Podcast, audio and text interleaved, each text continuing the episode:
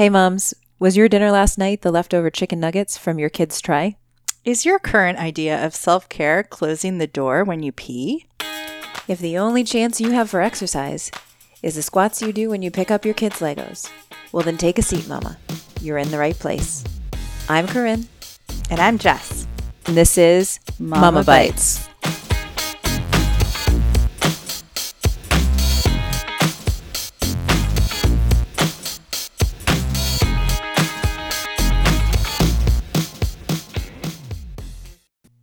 Hi, moms. It's Corinne coming to you. Thanks for uh, tuning in for this episode of the Mama Bites podcast. This is going to be the first episode that we are dropping in the new postpartum series. Now, you certainly don't need to be a postpartum mom to be listening, um, but this actual part of the Mama Bites series is a little carve out. Um, where I am researching my book, uh, Self Care in your postpartum year for new moms. And um, actually, since I'm writing the book solo, I am also doing the interviews solo. Um, I miss Jess too. I'm sure you're going to miss um, listening to her. But since I'm on my own for the book, I'm on my own for the interviews too. So it's me and our guest today, Sarah J. Swofford. Uh, she wrote the most wonderful book, uh, a, a quick read and super helpful for any mom who is struggling with or could just use some support with postpartum sex. It's also got a fabulous title. It's called From Ouch to Ah The New Mom's Guide to Sex After Baby. Uh, and I really hope that you have a lot of fun listening. I had an awesome time talking to her, and we laugh and we talk really authentically about uh, the things that happen to our bodies and our relationships and our relationships to our bodies after having a baby. And so, again, I don't think you need to be. Um, a new mom to really appreciate this podcast. It was a lot of fun to talk with her, and I hope you enjoy the episode. Thank you so much, Sarah, for being on the Mama Bites podcast and helping me with my book on um, self care for the postpartum year. So, I definitely want to first, um, in you know, introduce you to our listeners. So, can you tell us a little bit about yourself and why you were inspired to write one of the best named books, certainly for the postpartum year, which is From Ouch to Ah The New Mom's Guide to Sex After Baby? So, well, anywhere you, you want to start. for having me. oh, sorry, what? Anywhere you want to start. Thank you for coming. Okay.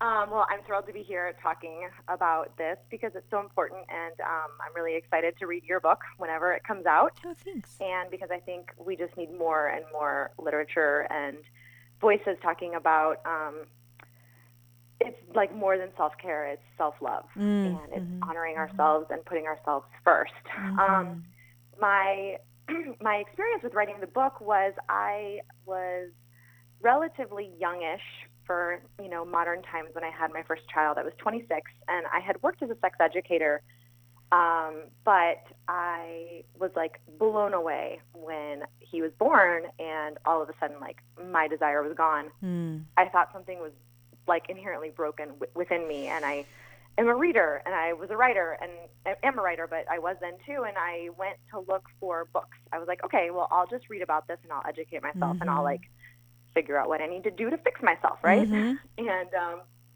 so I went, and I remember like I went to libraries, I went to bookstores, and there was nothing. Nothing. And the only things I would find were kind of like Cosmos style articles, Yes. like you know, basically like you just make yourself look good for your man. It's like very cisgender, heterosexual, normative, like language, all about making yourself desirable for your male partner. And um, and I was just like, are you kidding me? I I have like a six month old. I have a one year old. Like this is not No. what I. This does not feel good. Um, and I also went to an OBGYN. Um, I ended up having to change doctors. I don't remember why. And I ended up with this um, male OBGYN, and I told him, I was like, you know, I, you know, like I just don't ever want to have sex.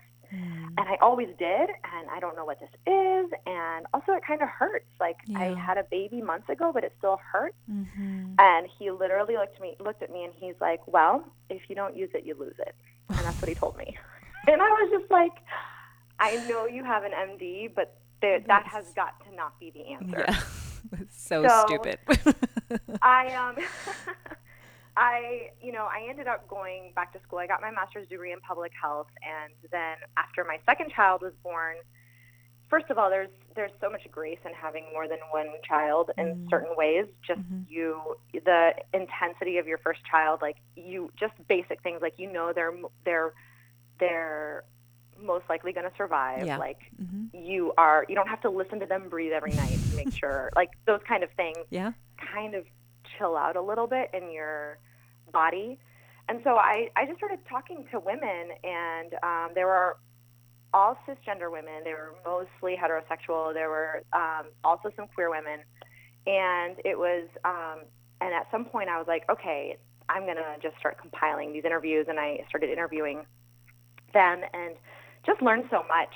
Um, and so that's kind of where the book came from. And I have been, you know, I've done I've done workshops, I've done coaching. Um, one of the interesting things is like the the people who actually contact me the most um, when they find my my book mm-hmm. is are cisgender heterosexual men, um, yeah. because they don't understand what's happening, mm-hmm. why their sexual relationship has changed so much, and they want to understand. Mm-hmm. And so, um, you know, so much of it is about of of sexual relationships is about learning healthy communication. And mm-hmm. so that's really, you know, what my the point of my book is is just kind of identifying and learning how to have sexu- healthy sexual communication mm-hmm. um, and also honoring our own individual sexual self. Mm-hmm.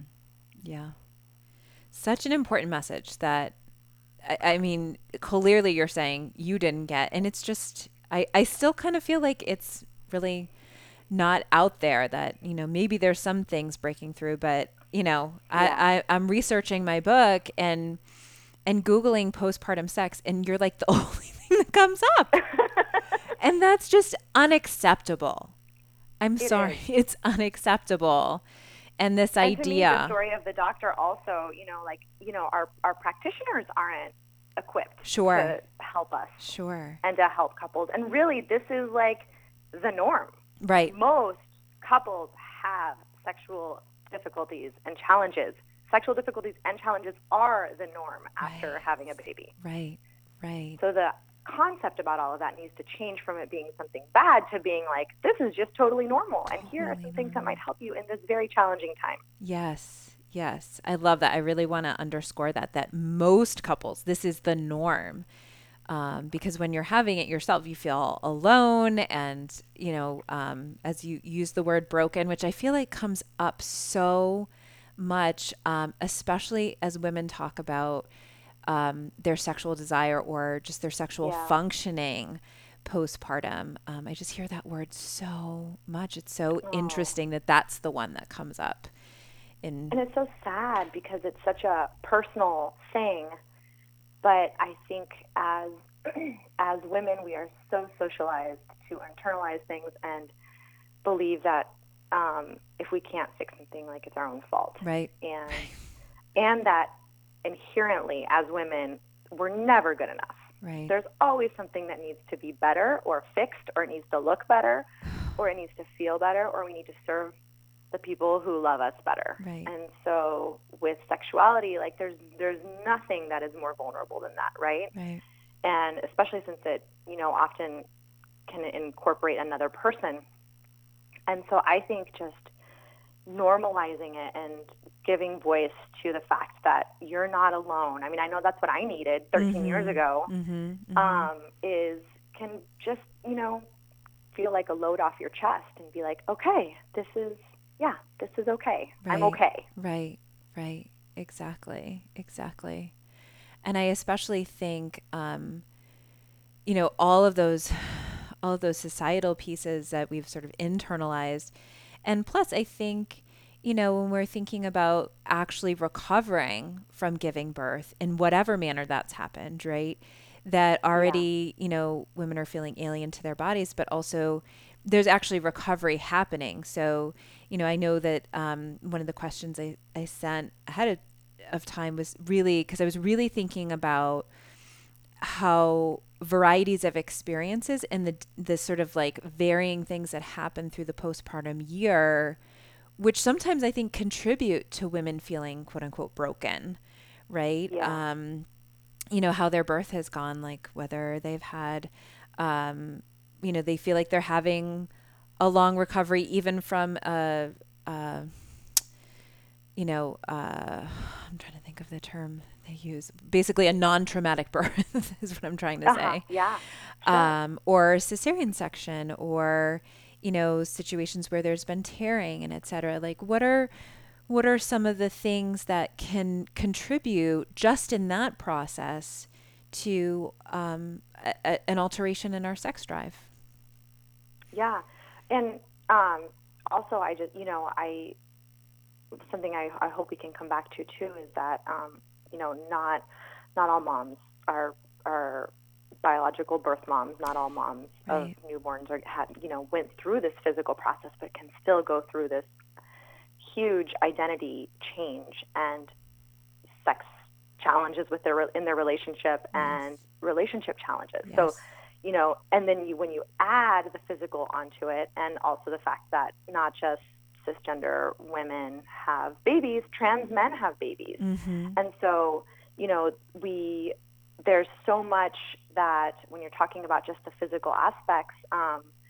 I think it's it's this you know whirlwind time where for nine months, if you have good prenatal care, you are um, you're cared for and you are looked after, and there's excitement, maybe fear also, but you you know I've heard and I know that I felt uh, cared for, mm-hmm. and then after you've gone through this like life altering experience, which could involve any of the things you mentioned, tearing, uh, mm-hmm, uh, you know, major surgery, um, just trauma from mm-hmm. pain and from the situation that you gave birth. Or, sure. I mean, there are all kinds of stories of like amazing painless births that I also hear of. The the experiences are so broad and so wide. Mm-hmm.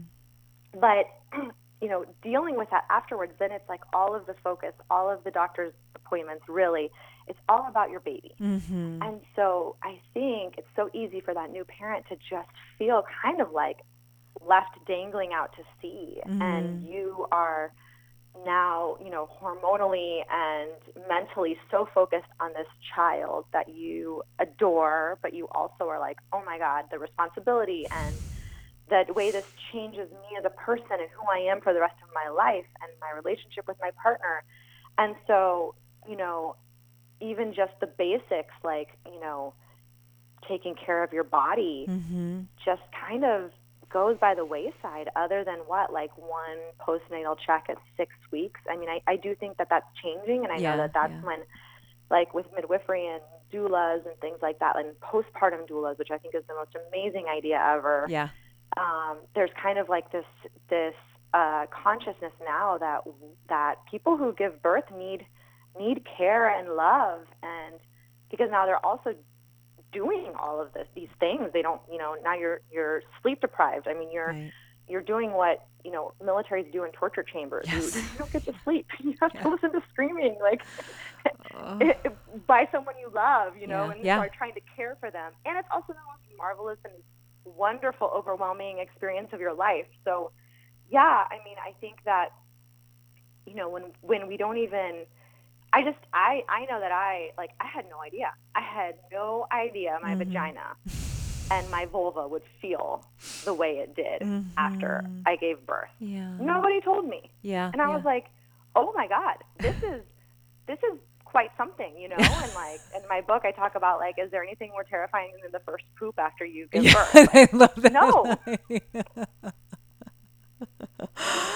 nope. Not really.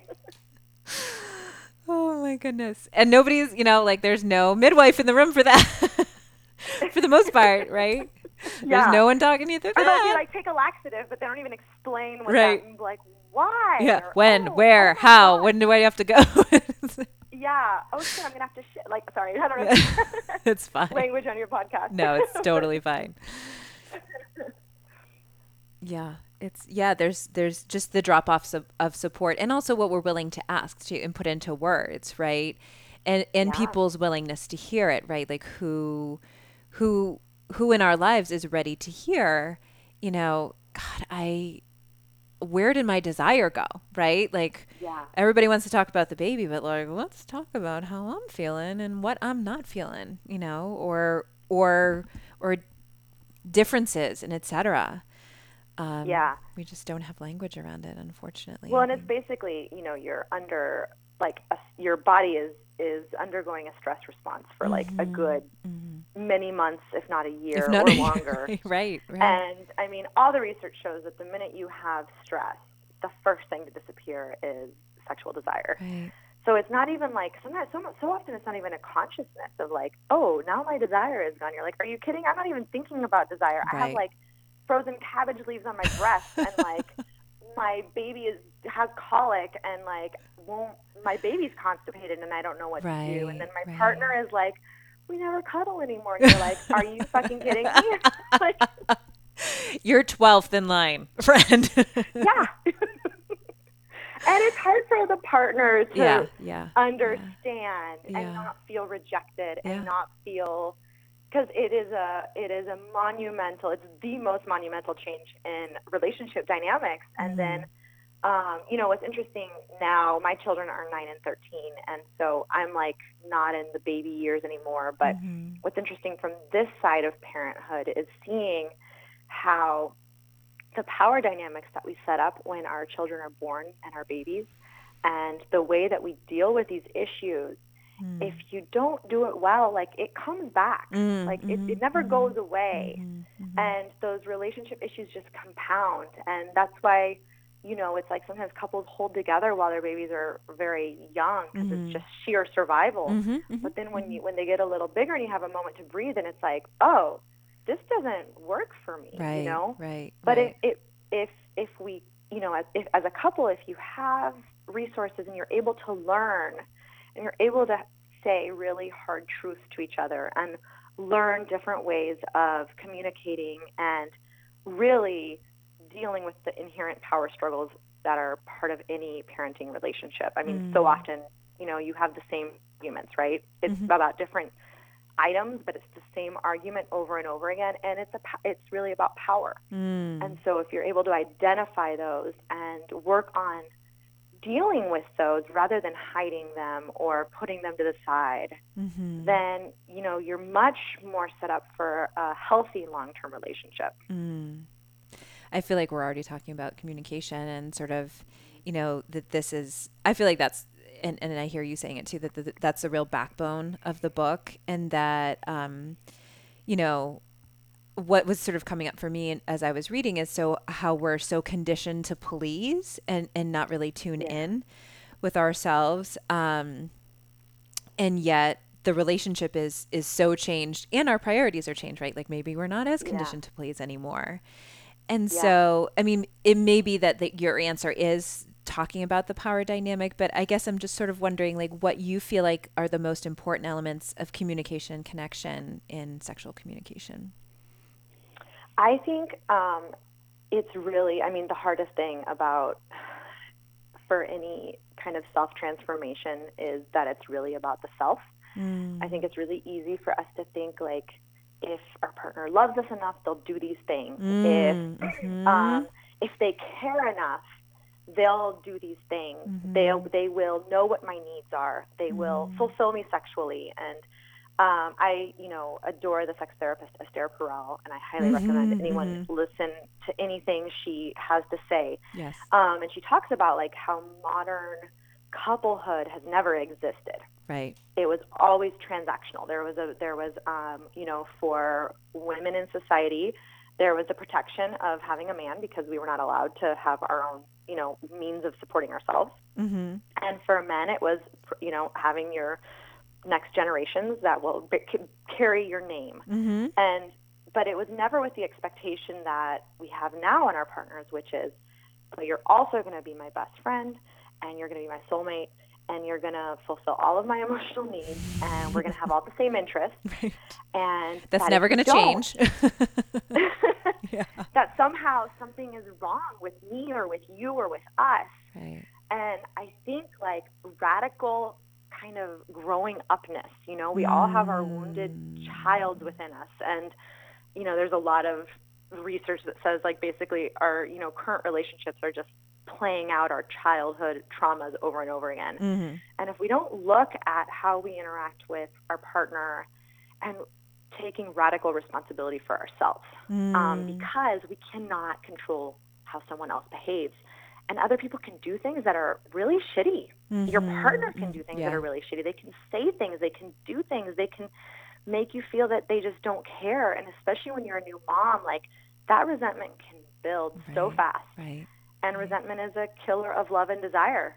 And so Mm. our our responsibility in that is identifying what we need. Mm. And it doesn't mean what we need someone else to give us. It's how are we going to give that to ourselves? Mm. For me, I wish to God that I had had childcare. I, I lived far away from my Mm. family, and my kids were little. I needed help, Mhm. and I couldn't identify it. I felt so guilty at leaving my children, and I Mm. couldn't. You know, it was money, and it was this, and it was that, but it would, you know, it was important, Mhm. and, and I didn't need a reason. I needed a break. yeah. I was like, well, I don't have a job, or I don't have this, or I'm, ri- I'm only writing, you know, like that's just a Uh. hobby, and I'm not going to pay someone to do that. And you know, this is where you know cisgender women can learn a lot from cisgender men. Like they Yeah. have no guilt in Yeah. providing for their own needs, Yeah. Yeah. and we do. Yeah. we always do. We put ourselves last. Yeah. And so, when it comes to sexual communication, like if you can't identify your own needs and take identify your own emotions, right? Yeah. and take responsibility for your own emotions, then how are you going to communicate that to someone else? And the same goes for that's kind of the emotional realm, but the sexual realm is the idea of someone else um, starting desire in us, right? Or someone Mm. else uh, pleasing us and giving us all of this desire. Like we, in we have one life, we have one Mhm. body, and it is Mhm. ours. Mm. And society works so hard to tell us that it's not or that we're bad if we honor it. But honoring our bodies, learning to love our bodies, learning to touch ourselves, learning to masturbate, learning what you want very specifically and what you like, knowing that you don't need a partner to give you sexual pleasure, but that's an added bonus. Mm-hmm. And that they are one lucky person if you invite them in to join you. Those are all ways of having sexual ownership. And then when you have that knowledge, you're able to share that. so fabulous. I love that. I love that. And and I think, you know, I'm overwhelmed. Um, but that Well, you know the amazing to me. I mean, I, you know, when I was interviewing, I was interviewing for my book, like just, I mean, and it's, and I have it in my book, but like how many, how many women have shame over masturbation Right. or, and, and how many men do? I mean, really, Yeah, yeah. not, yeah, it, it does exist, yeah, but it's yeah, not, it's so much more socially acceptable. for sure. Um, I mean, even I have, you know, I have a lot of little boys running around my house all the time, and, and middle school boys. And do you know how much they talk Mm-hmm. Oh about my god. all the time? And I am always like, oh yeah, what about the clitorises? the clitorises are there too. Like, it's like, but it's so weird to even for them to even hear that word, you know? Yeah. Yeah. Yeah, absolutely. It's um you know, as I as I hear you talking about sort of like ownership of yourself and your your sexual self, um I I actually flipped back in the book because I just like I was like couldn't believe this um, study that you had found in the Journal of Sex and Marital Therapy um, about um, vibrators. And if it's okay, I'm going to like read it back. Yeah, Um, the, the national study also showed that heterosexual women who use vibrators scored significantly higher on positive sexual function scales. Period. It also indicated that women whose partners accepted and liked liked their vibrator use had higher sexual satisfaction. like, I was like, I It's like, duh, yeah, of course. and just this, it, yeah, like I'm still kind of speechless about it.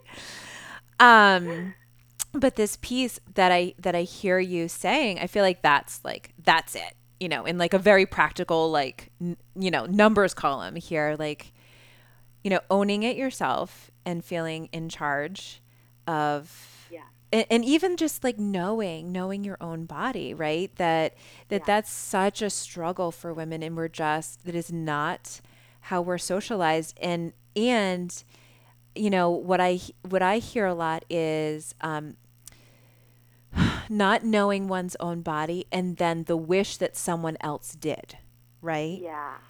and that But yeah. that's its own epidemic i feel like Well, every every romance movie, you look at any you know movie that we all grew up loving, and it is like, fine if you are a cisgender woman, heterosexual woman, find a heterosexual man who will know every how to complete you in every way, oh and he will oh. know all of the things that you don't even know about yourself, Yes. including what makes you come, or Yes. what makes you hot, or what makes you Right. know all of that.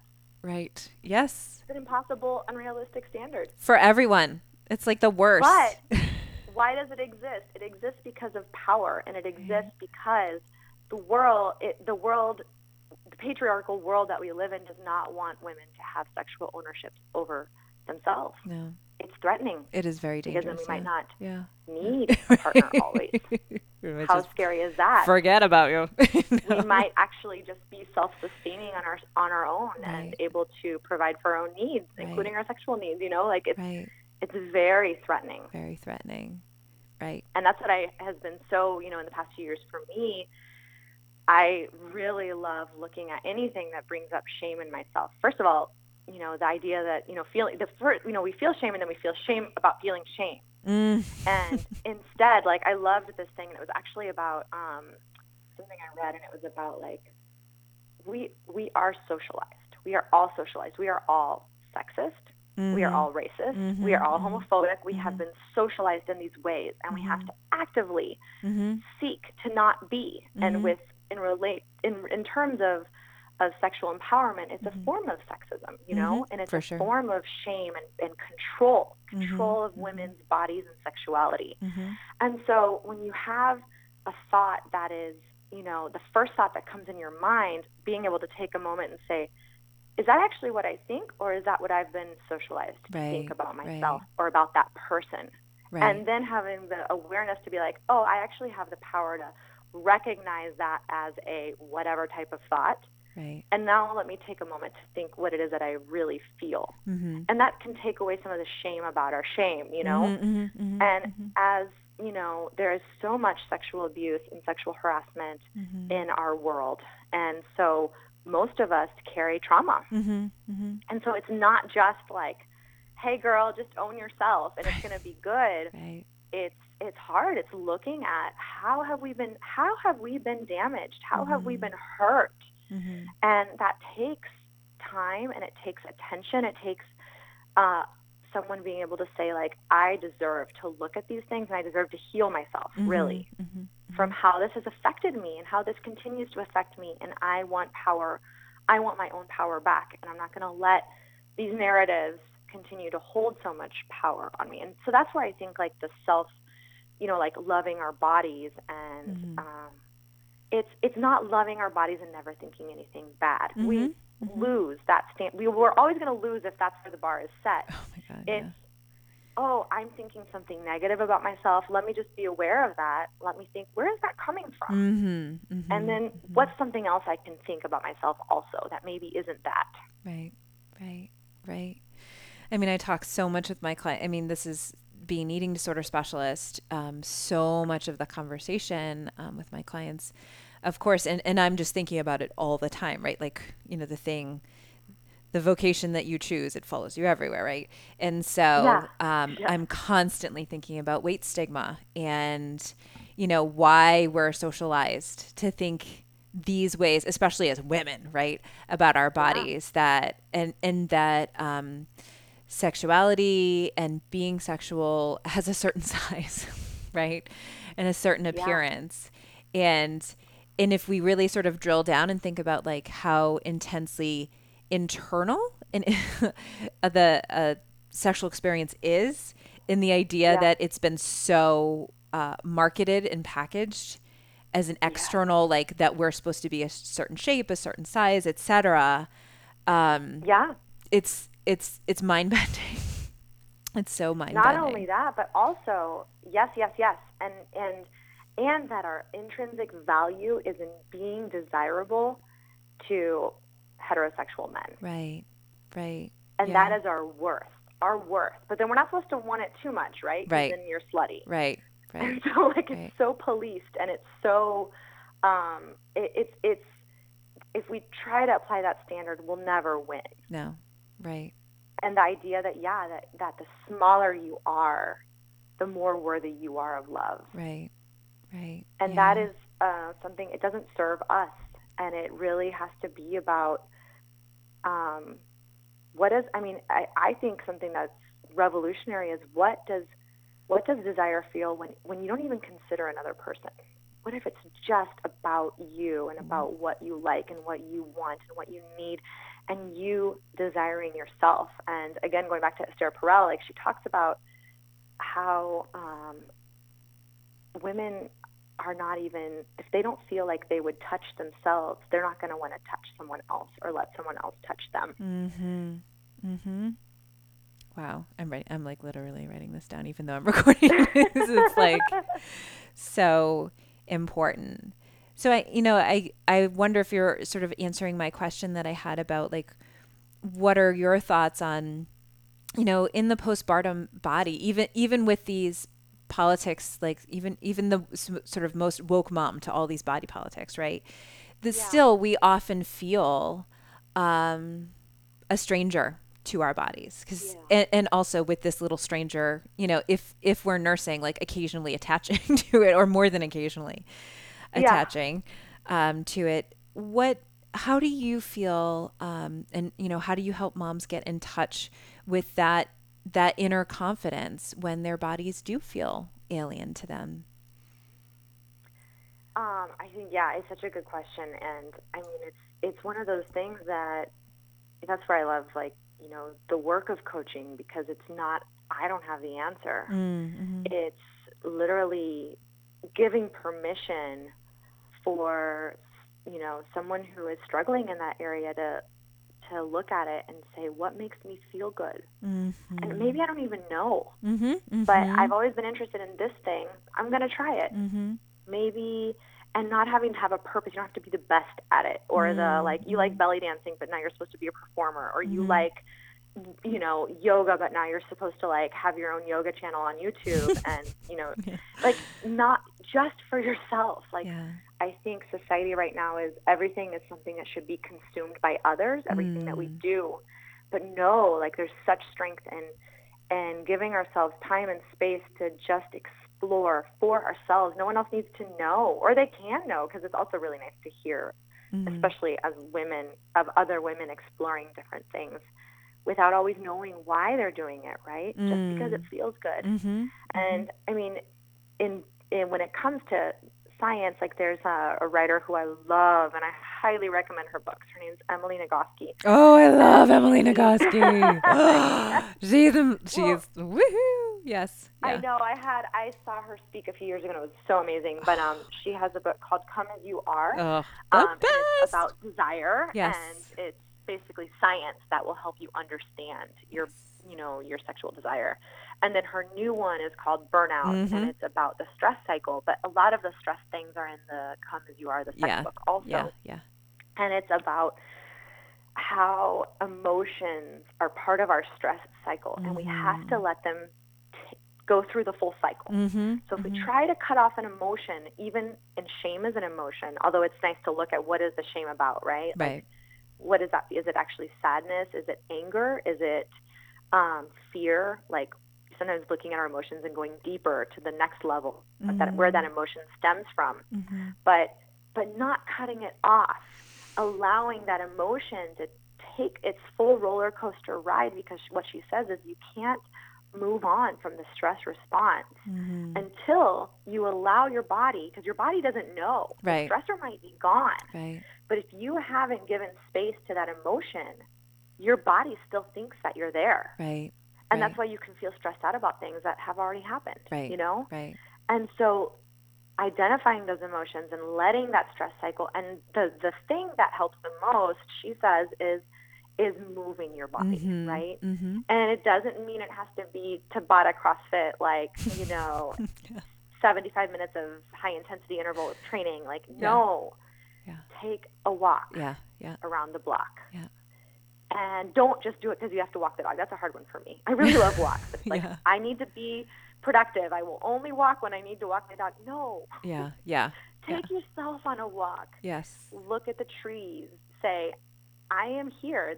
I am me. Like, I am in this moment. I'm not stuck in the past. I'm not stuck in the future. Trying to just be in the moment and see ourselves for who we are in this moment and moving our bodies not because we need to look a certain way, but because it just has a hormonal and chemical cascade in your body that will make you feel good. Mm, And it helps. Mm-hmm. Yeah. But it doesn't, you know, it's you have to find what that is Right. and um, and give your allow yourself give, give yourself permission to explore with what are those things that make you feel confident. yeah. And it doesn't mean confident with a big C, right? Right, like right, I'm confident because I, you know, go and perform uh, smash poetry, slam poetry, I don't know what it's called. slam poetry, and, you know, on stage. No, like maybe it's reading a, you know, reading a book, or Right. maybe it's and just getting out of your own mind, whatever it is. Mm-hmm. Mm-hmm. Yeah. I love that. I love that. Yeah, we talk a lot about uh, sexual brakes and accelerators around this. house. yes, I love that.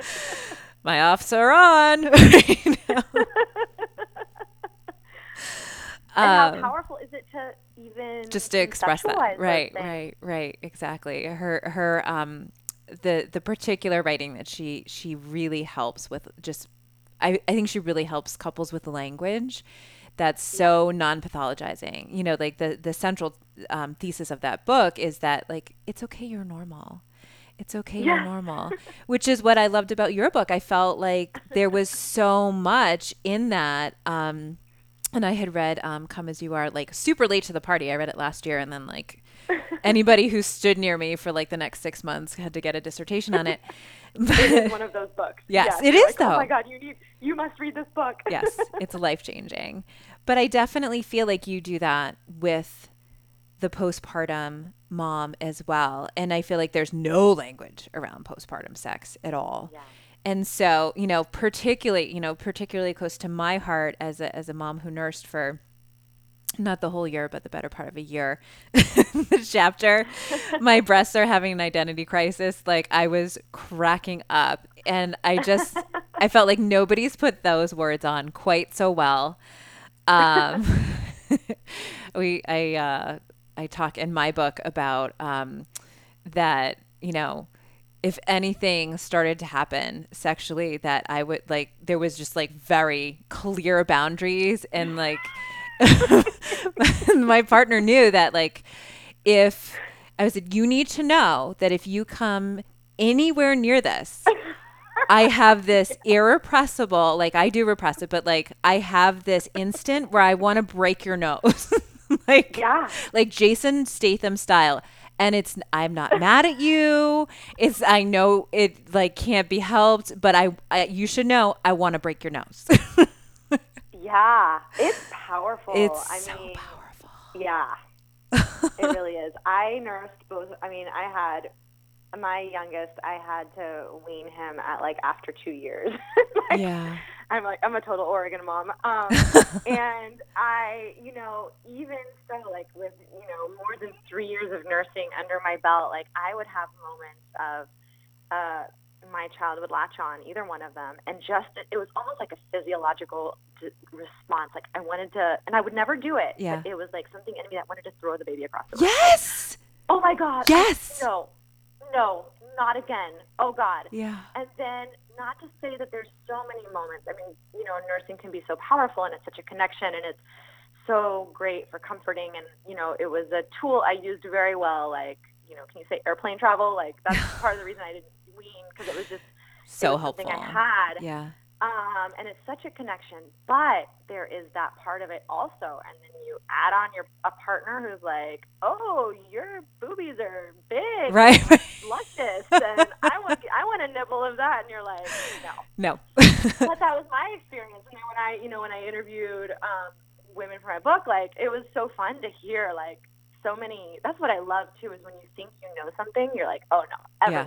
I bet all of them feel this way. And yeah. they're like, yeah. oh girl, no, I loved it. We would have like sex play with breast milk. Yeah. and that. And you're like, okay, All right. right. There's a rainbow. Like, There's a rainbow. I love it is, Mhm. and it's but it's just knowing once again respecting our own boundaries, Mhm. especially about our own bodies, is it's a human right, Mm. and no one will do it for us except ourselves. Mhm. And it's the most important thing we can teach our children, to be honest. Mhm. Mhm. And if we can't do it for ourselves, how do we teach our kids? right. And so, yeah, maybe, you know, our partners have expressed needs. It's not our job to fulfill those needs at our own expense. Mhm. And I mean, to me, something that I hear over and over again is the idea of sex as duty and sex Right. as um, something that is like, you know, and, and, and let's look at where that comes from again. I mean, that Mhm. comes from, you know, it was a duty. I mean, Mhm, it mhm, was mhm, part of that mhm. contract of like, you provide children, you are faithful, and you don't deny sex. Right. Now, the men could go get sex wherever they wanted. Right. They their part of the contract was to provide home Right, and food. Right. And so again, like that doesn't it doesn't serve us. It Right. doesn't allow us ownership over ourselves. Mhm. And it's really hard in relationships where, you know, um, I think in when we get married or we make a long term commitment, but especially when we get married, we we are binding ourselves to all of these concepts that are so beyond us. They're Mm. thousands of years old. Mhm. And, and there's no way that you can actually like disentangle those unless you really look at them and you're like, Mm. wait, do I is this really what I want and what I need? And you know, when it comes to gender dynamics between um, in heterosexual couples between cisgender women and cisgender men, like Mhm. it's it's so in we don't even talk about so many of these ideas Mhm. until they're in front of us and then we can kind of just fall into the default and so if you've had a certain example or you've seen a certain example it's really easy to feel like my job is to keep my partner sexually satisfied and that's not just for heterosexual couples that's for everybody right, Right. like right. that pressure Yeah. but it's not our job actually Mm. and we i mean it's you know you are coming together and saying that you're going to have a partnership and a sexual partnership may or may not be part of it but it doesn't have to be at your own expense and Mhm. um i you know there's a book by Debby Herbenick that i also quote in my book um, that says you don't you don't want to create like a dread response to your partner's Mhm. sexual overtures Mhm. but that requires work and it Mhm. requires Mhm. communication and it requires like finding what you do want to say yes to. It Mhm. doesn't have to be what they're proposing, right? Right. And then they have to learn to respect that. Right. Right. And that goes vice versa Right. because Right. Right. I talk to all kinds of women who want way more sex than their Mhm. partners. Mhm. Yeah. All kinds of women. Right. So it goes both ways. Absolutely. And that's the crazy thing. Like postpartum is this one like I don't know, it's like psychedelic year, Yeah. right, in your life. Yes. like nothing is going to be the way it is in Yeah. that one very intense moment of life. Yeah. But the rest of your life is going to continue to have these ebbs and flows and these I mean things are constantly changing and that is part of long-term partnership is Right. Like learning to learning to float and learning to surf on on those those waves that come and and you do it by building a good base of Yeah. communication but based on setting boundaries and feeling respected. Mm, yeah, beautifully said. Beautifully said. I feel like there's um, a piece here that you're leading us into in terms of sort of what um, you also quoted in terms of.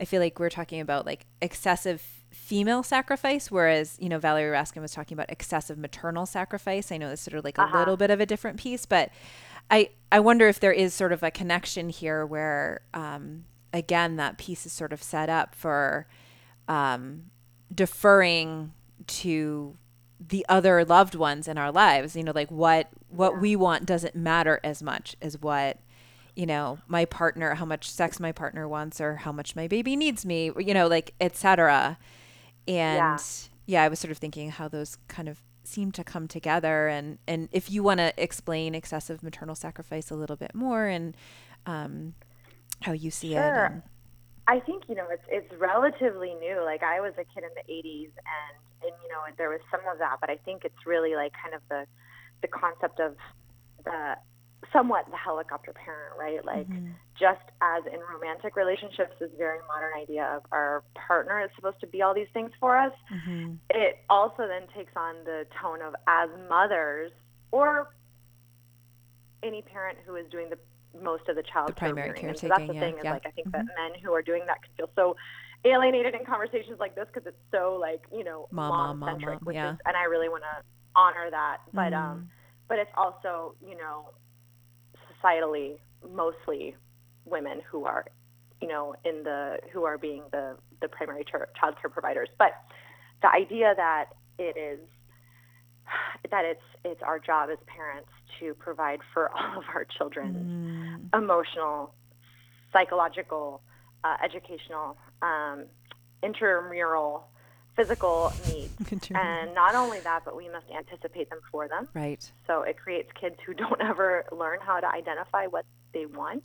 Mm. They must never feel anxiety or Mhm. go through a hard time, our Mhm. children, Mhm. which then creates adults who have no ability to deal with difficulty, which is not good. Mm-mm. Like if there's one, if there's something that we want our kids to know is that there will be hardship. That Mhm. hardship is part of life, and that Mhm. you need tools to deal with it. Mhm. And so, but so the excessive maternal sacrifice is providing all of these things and doing it, you know, at our own expense. Like doing, Mhm. you know, you don't look at what it is that you need. You don't give yourself time. You don't. Maybe you have that.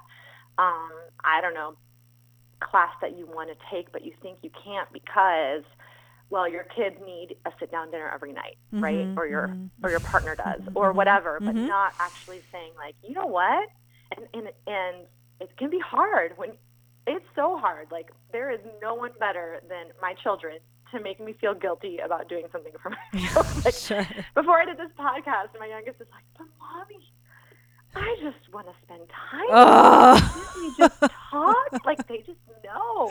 I'm like, "I love spending time with you, and it's going to be in 45 minutes. And in the meantime, you need to not. You can't be in here with me right now, unless there's an emergency." Right, right. Emergency examples are. yeah, exactly. Like, but I mean, there's, you know, and it's being able. It's so hard to say, "I Mhm. hear you. I Mhm. love you so much too," Mhm. and I also, I need to do this. My grandpa always used to say, like, uh, I mean, this is like very gendered and everything. He's like. "Have a happy li- wife. Have a happy, Happy life." Yeah, Like, yeah, yeah, yeah. if mom ain't happy, ain't nobody happy. Like Yeah. you've got to, you have to look to, you know, the things that that feed you and that fill you, and that are not just your children or your partner. Mm, Because yes, our children can, you know, fulfill us, but to be whole p- people and rounded people, we need to um, not let the other parts of us become emaciated or Mhm, atrophied. Mm-hmm. Mm-hmm. That's beautifully said. I think um, I think that's a great lead in to talking about um, what you talk about in the book of sort of cultivating your arousal toolbox. So you know, sort of, I feel like the the the the counterpoint to excessive maternal sacrifice and is getting in touch with you know what what it is for you you know holistically you know and not just like yeah. um, with sex, but just holistically what turns you on. And so, um, can you talk a little bit more about how you? I love the term arousal toolbox, and Yeah. um, what you mean, and and how do you how do you think women can start exploring that and and and putting things in? Yeah, I mean, that's, you know, so much of this is heavy, but it's also so much fun. Mhm. you know, Sex is so glorious and life giving and pleasure filled. And um, there's so, I mean, that's why we do it. And that's why we beat ourselves up about it when we're not doing it, Right. you know? And, Right. um, and it's, um, so, you know, part of the idea of self ownership, and I've talked about it a little bit, is like yeah, I mean, just become like an expert in in yourself and in your your vitality, your as Esther Perel talk, talks about it, your eroticism, which is not just like what you know gets your libido lit up, but what gets you lit up from within about life, and then applying that to what gets your libido lit up and excited. Mm-hmm. And the mm-hmm. thing is, like, you know, I grew up in a um, in a very Christian household, and mm-hmm. it was like not not um, stereotypically Christian in that like my mother was the pastor, um, mm. and like I have a lot of feminists in my family, and it's not just like this,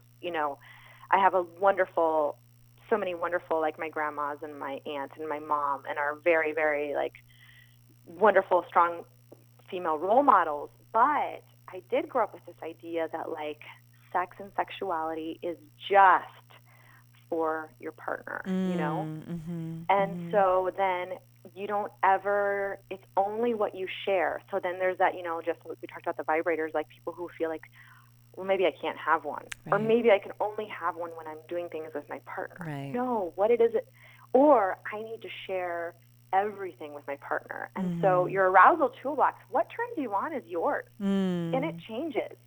But, you know, we we just we just second guess ourselves instead of just allowing ourselves like the freedom of being like, yeah, I like this yeah mm-hmm. i it turns me on when i watch this show mm-hmm. and that mm-hmm. specific person turns me on to watch and that's mm-hmm. okay and my mm-hmm. partner may or may not even need to know about it right if they're going to feel insecure about it they don't need to know right, if that's like right, right. something exciting that i want to incorporate in like role playing mm-hmm. then cool but that's for me that's my fire that is inside of me mm. and what else do i like i love a hot summer day and putting on you know, a dress or putting lotion on my body or taking time in the shower to touch myself or look at myself in the mirror mm-hmm. or like it's it's caressing ourselves, it's loving ourselves, it's um, having time to masturbate and to know our bodies. Mm-hmm. It is um, looking also at our partner and looking at the things that we find delicious about them and that we want to eat them up and mm-hmm. what that is and why that is, and then saying it strongly and you know. Um, you know, uh, straightforwardly, like, "Ooh, I I like this. Mm-hmm. I would mm-hmm. love it if you want to do this. Mm-hmm. I want you to do this to me." Mm-hmm. So that's our arousal toolbox, and it changes, and it can mm-hmm. change a lot after you have a baby, mm-hmm. and during so that year that you, too.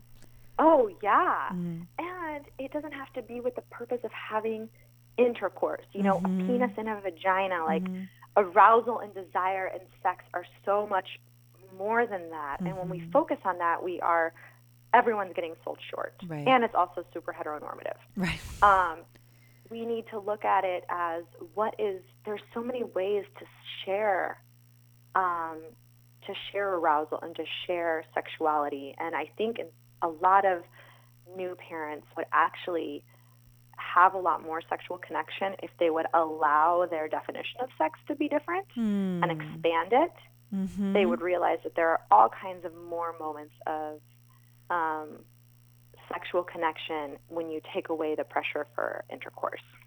That's awesome. Yeah, absolutely. Again, and then the second part also is then once you know your arousal toolbox, you know, you finding the ways to share the pieces that you want to share with you know, if you have a long-term monogamous partner with that person mm-hmm. so that they mm-hmm. can know and mm-hmm. they can learn. They need to be taught mm-hmm. just like we need to be taught about them. Mm-hmm. Yeah. It's a privilege yeah, and yeah, an honor. Yeah, exactly. Exactly. Absolutely. I really um, like this idea. You know, I really am so grateful for you saying this piece about self exploration and, you know, just also wanting to sort of like anchor that as well with the other pieces that um, I'm so grateful for, and I think so so many postpartum moms are going to be so grateful for, or are so grateful for, in your book talking about like, and it's okay if it's not great at first. it's yeah. okay that it like yeah. might really suck, and um, that and and I really love uh, I and I can't pinpoint the page, but there's there's um, a place where you say you invite moms to resist the temptation to quote get it over with. Yeah. And I so appreciate that. And so I really like sort of that balance of like exploring yourself and finding yourself and also allowing it to be messy. And and it's okay that it like yes. isn't the flower blossoming every time right? Yeah. It's yes. Yes. And that you can have a sense of humor with your partner about it. Like oh wow well you know we've, we've done better than that right. and that we... was interesting and just knowing that it it too will pass like you're just right. in this really hard time this and is and it, it will get better. yes, it gets better. Yes, this is a temporary year. Uh, when there's like anything that kind of like doesn't go great in my house, we quote um, Bad Santa, which is like this, you know, like super blue movie. but we quote yeah. the it was like, well, they can't all be winners, kid. That's hilarious. I love it. so feel free to steal. I love it. Yes. Yes.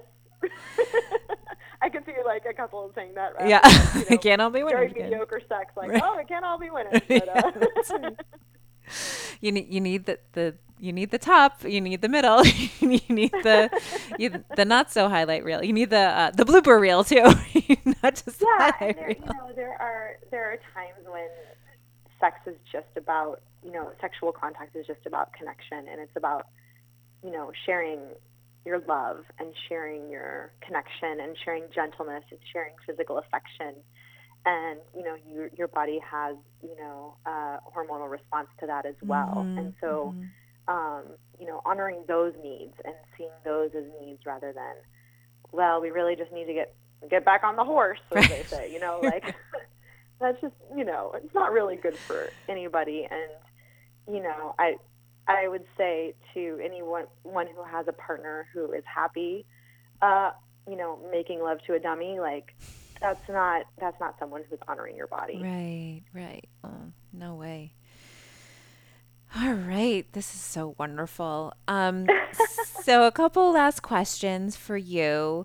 So, um, one of my sort of favorite new questions of this podcast is um, if you could meet yourself somewhere in your postpartum year or one of your postpartum years and offer that version of yourself some sort of comfort or advice or whatever she might need, what would you want to say oh, or do wow. for her?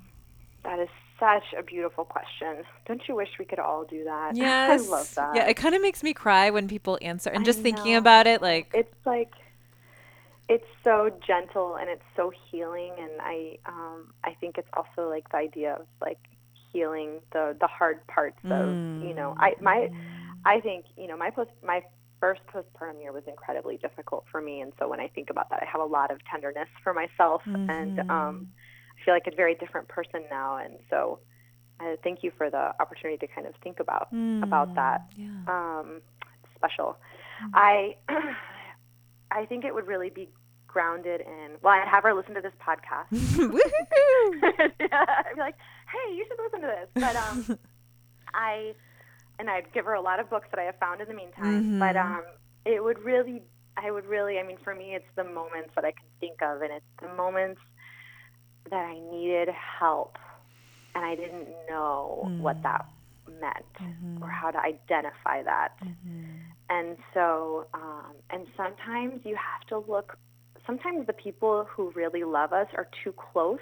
Mm-hmm to be able to give us that help. Mm-hmm. I mean, mm-hmm. you know, so mm-hmm. you turn to your husband or your partner or your wife or you turn to your mother. Mm-hmm. But sometimes they're so close that it's they're not actually able to give you what you need. Agreed. Mm-hmm. Um, and so you have to find that. And so, I mean, I if I, you know, one thing I would have I would have given myself was time. Um, mm. found a, a structure where I had someone to help me with my babies and um, and do it in a way that felt you know you know it takes practice sometimes like it's hard for a, a new parent to leave their child and there's you can almost wean yourself too right like mm. I think I remember this feeling of I know I need to get away mm-hmm. and I don't know what to do and I don't know how to make myself do it. Mm. Yeah. And so almost someone to come and be like, I am going to be here mm-hmm. and it's going to be okay. Mm-hmm. And yeah, your baby might cry, mm-hmm. but it's going to be okay. Because I would mm-hmm. also have like people stay with my baby and then they would call me because I had a colicky baby and they'd be like, oh, he hasn't stopped crying in four hours. You're like, oh my God, I am such a horrible person. Yeah. You know? Oh. And so someone who can handle that, right? Mm-hmm. Like, mm-hmm. and and partners who don't do the you know majority of childcare need to learn how to handle that. It's their child too. Right. So, right. Um, but we, the one who is doing most of the childcare, has to step back and let them. Right. And so that would be. I wish Right. I could have. Um, I would tell myself like, you know, let him learn. Yep. He has to. He, they need their own relationship with their dad, yeah. and it's not easy. Just like it's not easy for you, Right. And Right. it's also wonderful, Right. and it's it's the most powerful thing. yeah. And you know, but the their relationship and their bond is just as important as your bond, and he has to find his way. But you Mhm. need to let him. Yes. and um, so yeah, I think just the the gift of you know now if I could I don't know if I could have made myself do that, but like right. being like give yourself time, Right. let someone else help. Let someone else, and, and also your partner doesn't help with your children. They are their children also. Like, Right. it's that's their children. That's not helping you. That is literally right. taking care of their own children. Right. Right. Uh huh. Thank you. Dads don't babysit. Other partners don't babysit. You know the yes. yeah. No. No. Uh. uh Where can our listeners find you? What What's closest to your heart right now? What are you working on? What tell us tell us where to find you. Okay. Um, well, I have a website, and it is uh, sarahjswofford.com, and you can find my book there, and you can find it on Amazon, and I think other e-readers, um, and it's available for print off of Amazon. Um, I, you know, when we talk about like kind of this self-discovery and you know going down wandering paths, I've been, you know, I still do, um, I still do this work, but it's been kind of on a, on a, it's been kind of on a side project Mhm. compared to what I've been doing. I was writing a second book, Mm-hmm. and I um, ended up becoming a volunteer firefighter so that I could get out of my house to write. And I Yeah. was like, I had no experience in this. I had, I mean, nothing, Oh, no medical goodness. knowledge. But I was like, well, that'd be really cool. I could like be a part of something and be Yeah. around other people, but also work on my book. Yeah. Well, the last then two years have been me getting um, becoming an EMT, doing different types of firefighting, including wildland firefighting, and now I'm finishing my paramedic. So I've been in, in very intense school. Um, and then I started a, a company that does international um, emergency response training. Um, so if you're interested in that, Wow. our, our website is emergencyeducationinternational.com, and it has nothing to do with yeah. um, our conversation today, other than follow what's inside of you, even when it is doesn't make sense to anybody else, Yeah. and you know, do what makes you feel alive, and that is the most important thing. So that's it, moms. That's the last bite for today. But in case you're hungry for more, head on over to the Momma Bites website. That's M O M M A, Momma Bites website, and stream more of our podcasts. Or find them anywhere that you find your podcasts iTunes, Stitcher, SoundCloud, Google Play. And don't forget to stop by Instagram and definitely come on by our Facebook group, the Momma Bites Lunch Table. We'd love to have you there. And until we meet again next time, remember, motherhood is a long journey. Don't forget to pack some snacks.